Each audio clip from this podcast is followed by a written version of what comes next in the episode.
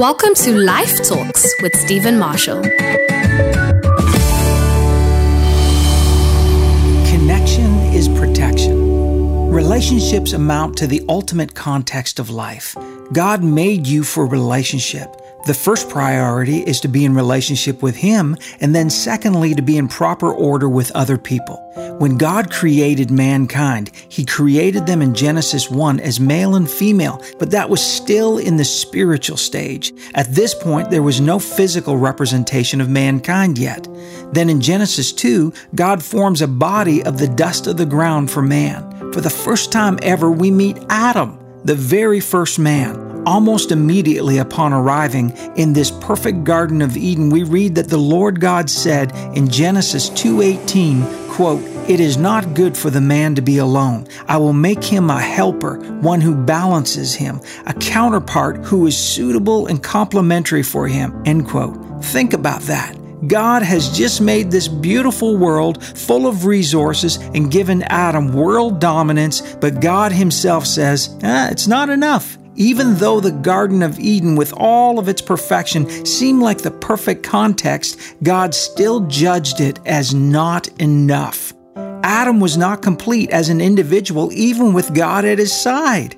Adam was meant to be part of a set, and God's design was always for family. We all need the right people to give to for multiplication to take place. Adam needed his Eve, just like Eve needed her Adam to get to the goal of family. How quickly destruction comes on this little family, even in a place of beauty, when the serpent finds Eve alone.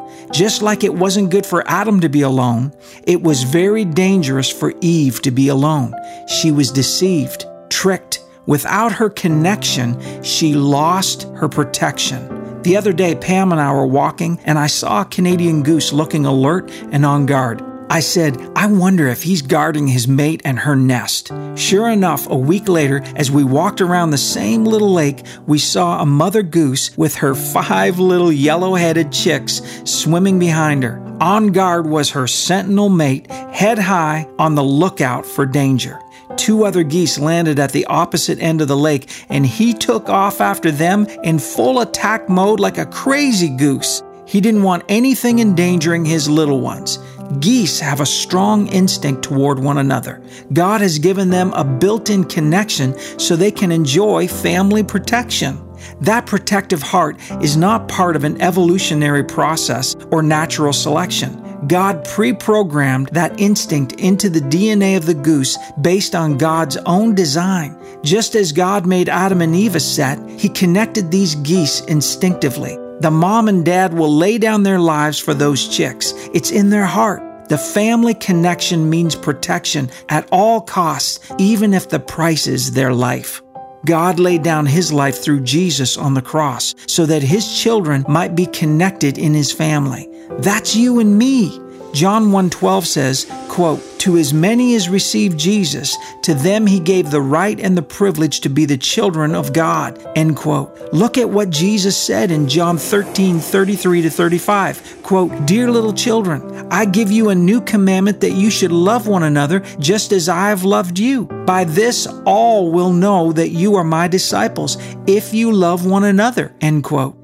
Jesus was re engineering the lost family connection by bridging their thinking with a new commandment.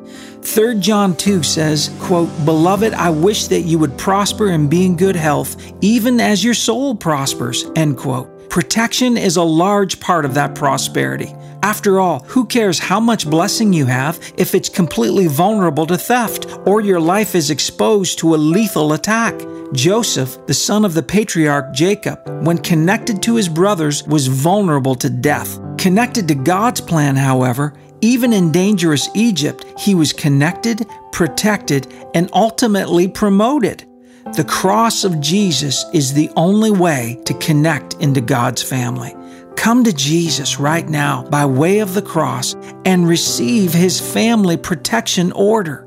You matter the most to Father God, and oh, how He longs to protect you. Pray the word now. First of all, Heavenly Father, I surrender my life to you in Jesus' name. Jesus died on the cross and rose again that I might have life and have it more abundantly. That means living in your family and loving one another just as Christ loved us. Help me to be a disciple of Jesus by staying connected to your word, your love, and one another.